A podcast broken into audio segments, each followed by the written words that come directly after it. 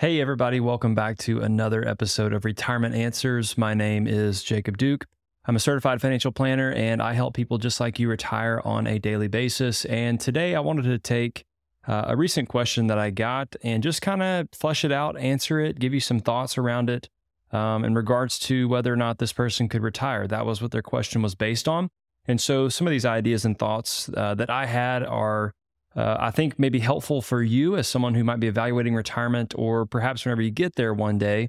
Uh, some of these thoughts and questions that I'm going to be talking about and thinking through might be helpful for you when you get to that point as well. So, uh, today, just wanted to walk through this scenario and situation uh, where Joe he is 55 and he's still working, and his real his question is, I've got a million dollars in my 401k, can I retire? And so he's 55, he's still working.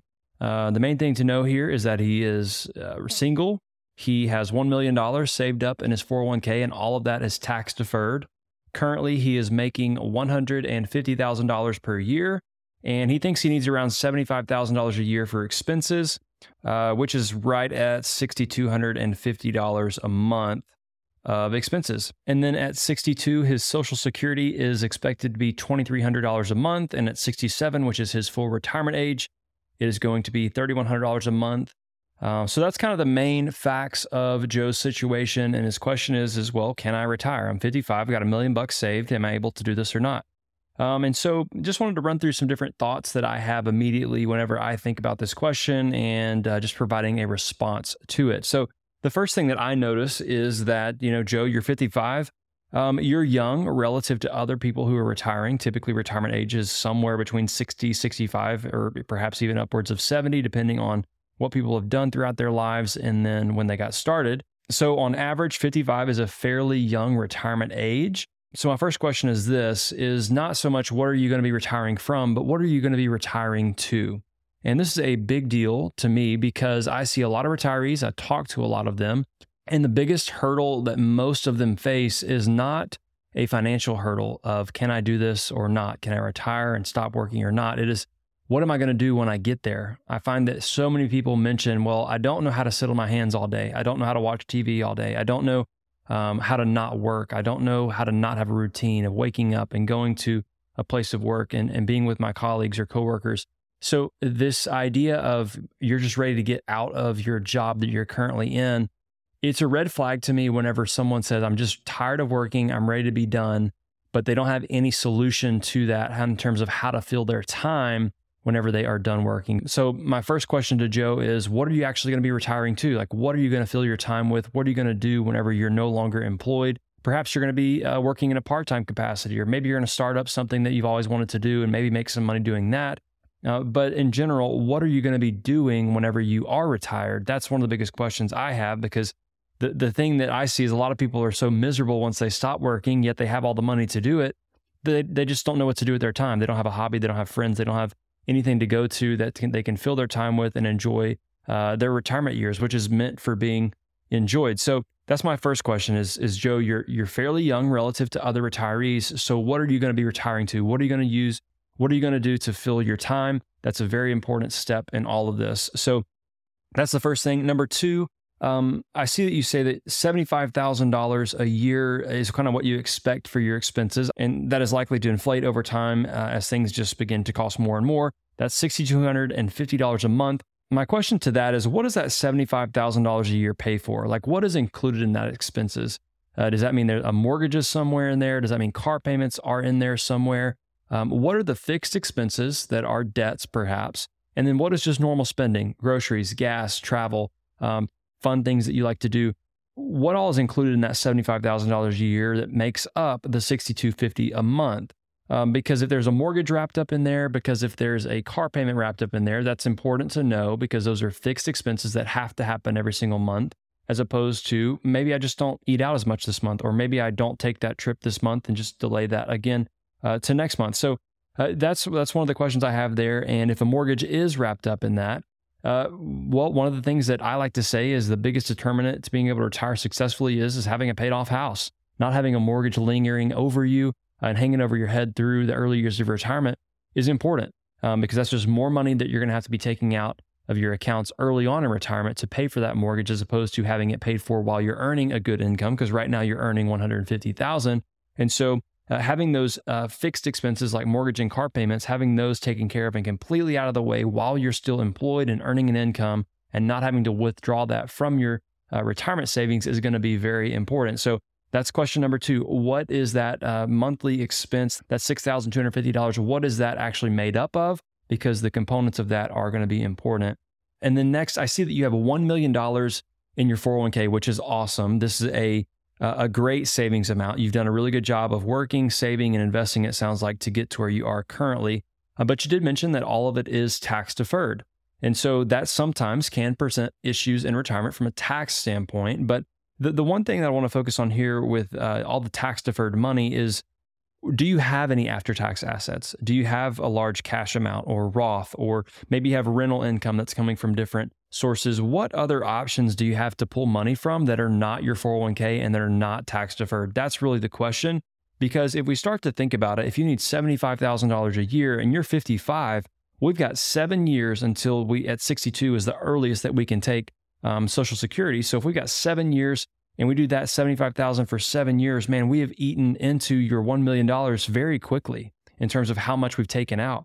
And so that $75,000 a year, that is that's 7.5% of your overall savings if you don't have any other cash or Roth or rental income. And whenever I think about having different types of assets, this goes back to a tax diversification kind of question that I like to emphasize and say, hey, this is really important to you as a retiree having different sources of income to pull money from from a tax standpoint is going to be very important because whenever you have all your tax deferred money, whenever you think about it, you've got to pay tax on that, which means you either have to withhold that from the account or you've got to pay that from somewhere else or just save it throughout the year to pay the taxes at the end of the year. So, um, having those after tax assets, if you have any, are going to be very important. So, cash, Roth accounts, or just other you know income sources what other options do you have to pull from as opposed to pulling all of your uh, monthly expenses that you need out of your 401k? So that's that's question number three. What other after-tax assets do we have? And if you don't have any, uh, maybe we need to think about building those up before you retire. Because, like I said,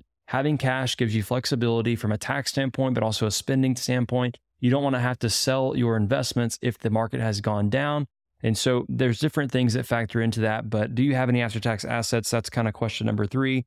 And I kind of hinted at it just a second ago, but $75,000 a year out of a million dollars, that's a 7.5% withdrawal rate. And um, if we know anything about retirement, we've probably heard of the 4% rule, which means that you can take 4% of your dollars out of your accounts if invested correctly for the rest of your life and never run out of money. Now, 7.5% is larger than 4%. And so that is somewhat of a higher withdrawal rate. Now, I'm not opposed to a higher withdrawal rate early in retirement, especially if we have other fixed sources of income that we know about that will happen in the future, such as a pension that might be kicking in at 65, or maybe Social Security when we turn that on at 62 or 67 or any time that we're eligible to. If we know that there's going to be some sort of fixed income that's going to be coming in at some point in the future, and it will be inflating over time. You know, Social Security has a cost of living adjustment that is applied to it uh, every single year. So if we know that that's going to be happening in the future, then I'm willing to have a little bit higher withdrawal rate early on until we get to that point. Because if our withdrawal rate is going to be 7.5% every single year the rest of your life, you will run out of money. There's really no question about it. Um, it's just a matter of when. And so uh, starting at 55 and perhaps going to 65 or 67 until you take your Social Security at that point. If you retire now today, I would say that it almost forces you into taking your Social Security at 62, meaning you can't go much longer than seven years, in my opinion, without having to have some sort of other fixed income coming in that's not your portfolio. So that's kind of one of the issues I'm getting a sense of here is that if you need 75,000 bucks a year out of your $1 million and it's tax deferred, meaning you can't just take 75,000 out. You're going to have to take more than that out. If you going back to point number 3, don't have cash to pay the taxes with, you're going to have to withdraw perhaps 90,000 uh, or more dollars to account for the tax withholdings out of your 401k account. So that's something to factor in is what do you need after tax and then how are your assets currently structured? All of your assets are pre-tax.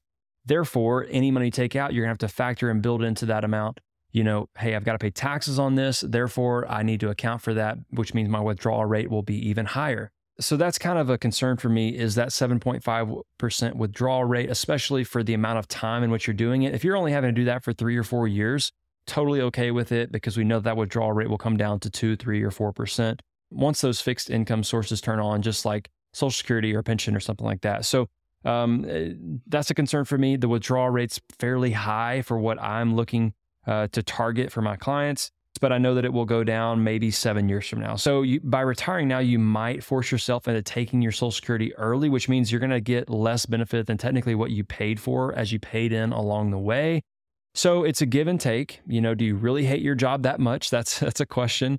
And then, you know, obviously going back to question number one, what are we retiring to? Because if you just hate your job and you're like, I don't want to work anymore, well, you're gonna get miserable from not working at some point, and then things are just gonna spiral out of control so starting at 55 is is somewhat of a potential issue from all the reasons that I mentioned. Um, but also just know I wanted to point out a fact here that that's important to a lot of you is that there's a rule of 55 which applies to withdrawals from a 401k. If you retire from your employer at 55 or later, then you get the opportunity to take money out of your 401k without the additional 10% early withdrawal penalty that normally would apply. So that's important to know is that you can do that. Once you're 55 or older, you can retire from your company and then you can begin taking money out of your 401k with no extra penalty. All you would owe is the taxes on the tax deferred portion. Now, what's important to know here is how this is different from an IRA. You can do the same thing with an IRA, but you have to take equal distributions over at least a five year period for that to be possible with an IRA. Within the 401k, there's no rules on how much you have to take or having to take equal distributions. The main thing that you have to know about the rule of 55 in regards to your 401k and being able to take money out before 59 and a half is that your money has to stay in the 401k for the entirety of your time doing that. You can't do a rollover from your old 401k once you retire if you're taking money out of that. So you can't begin taking money out at 55 or later using that rule of 55 from your 401k, and then a year into retirement, roll it over to an IRA and then keep doing the same thing. Once you roll that money over into an IRA, the rule of 55 then no longer applies because that only applies to 401ks. You would then have to follow all uh, rules for IRAs, which means you would have to do that equal distribution rule, or you would just have that 10% penalty applied to any distributions that come out of your IRA. So um, yes, you can take money out before 59 and a half out of your 401k. The money has to stay in the 401k until you reach 59 and a half, and then you can do a rollover. So that's just a couple important things to know. I wanted to point that out because Joe here, he his question is, is hey, I'm 55, can I retire? So that's an important piece, right? Will I be able to access my money without taxes or penalty? The taxes will apply, but in this situation, since the money's in his 401k, you would not have that 10% penalty because of that rule of 55 that's uh, available to you. So can he retire? That's really the question. The answer is I think he can, but I don't like it. You know, if it's an absolute last resort, Joe, I would say that you could. I'm just not a big fan of it because of that big high withdrawal rate that I mentioned earlier at 7.5%, if not more, because of the taxes that would be associated with it. Um, your lifestyle will have to change, right? Right now, you're making $150,000 and you're really only spending 75 to 100 somewhere in there. So you're making more money than you need. And so that probably feels really good. But once you get to retirement and you have to live on a tighter budget, you have to make sure your pension pennies a little bit more. That will not be fun, in my opinion.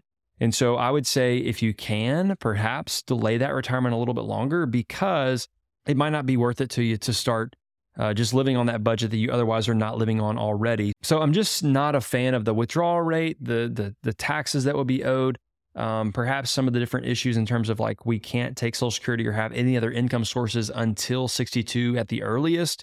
That's just a little bit of time. That's just a little waste from here. And obviously, you you might not even want to take it at 62 to get your full benefit, perhaps at 67. So that could be even longer. So those are some of the reasons that I would perhaps caution you from retiring. But that's all to say that mathematically you could. Um, obviously, I don't know enough about this situation, but just know that you know fixed expenses, mortgages, cars. If we can have those paid off, if we can have other cash assets, at least fifty to hundred thousand dollars saved in cash before we head into retirement, that gives you a ton of flexibility. So maybe in these last couple of years, maybe delay it, but focus on these other items. If you have that mortgage, pay that off if you can. If you have the ability to save extra cash, begin doing that because that will be uh, important, like I mentioned earlier. So, uh, if you're listening, this is just some of the ways that I like to think about um, retirement in terms of planning for it and some of the decisions that have to go into it. You know, can I retire? Can I not? Uh, are my assets structured in a certain way that is beneficial or perhaps hurtful? Um, so, this is what I like to do for my clients in terms of planning for their retirement. So, just wanted to give you a little bit of insight into this today. That way, you can see how I think about things and some of the questions that I ask or think about whenever I'm beginning to to kind of question someone's retirement. Or what are their opportunities? What are the, some of the issues that might be there that they need to look out for? So hopefully this will help you as you continue to evaluate your retirement and whether or not it's possible. I encourage you to think about these different questions, but hopefully this was helpful. Uh, thanks so much for tuning in to this week's episode of Retirement Answers. Once again, my name is Jacob Duke. I look forward to talking with you again next week.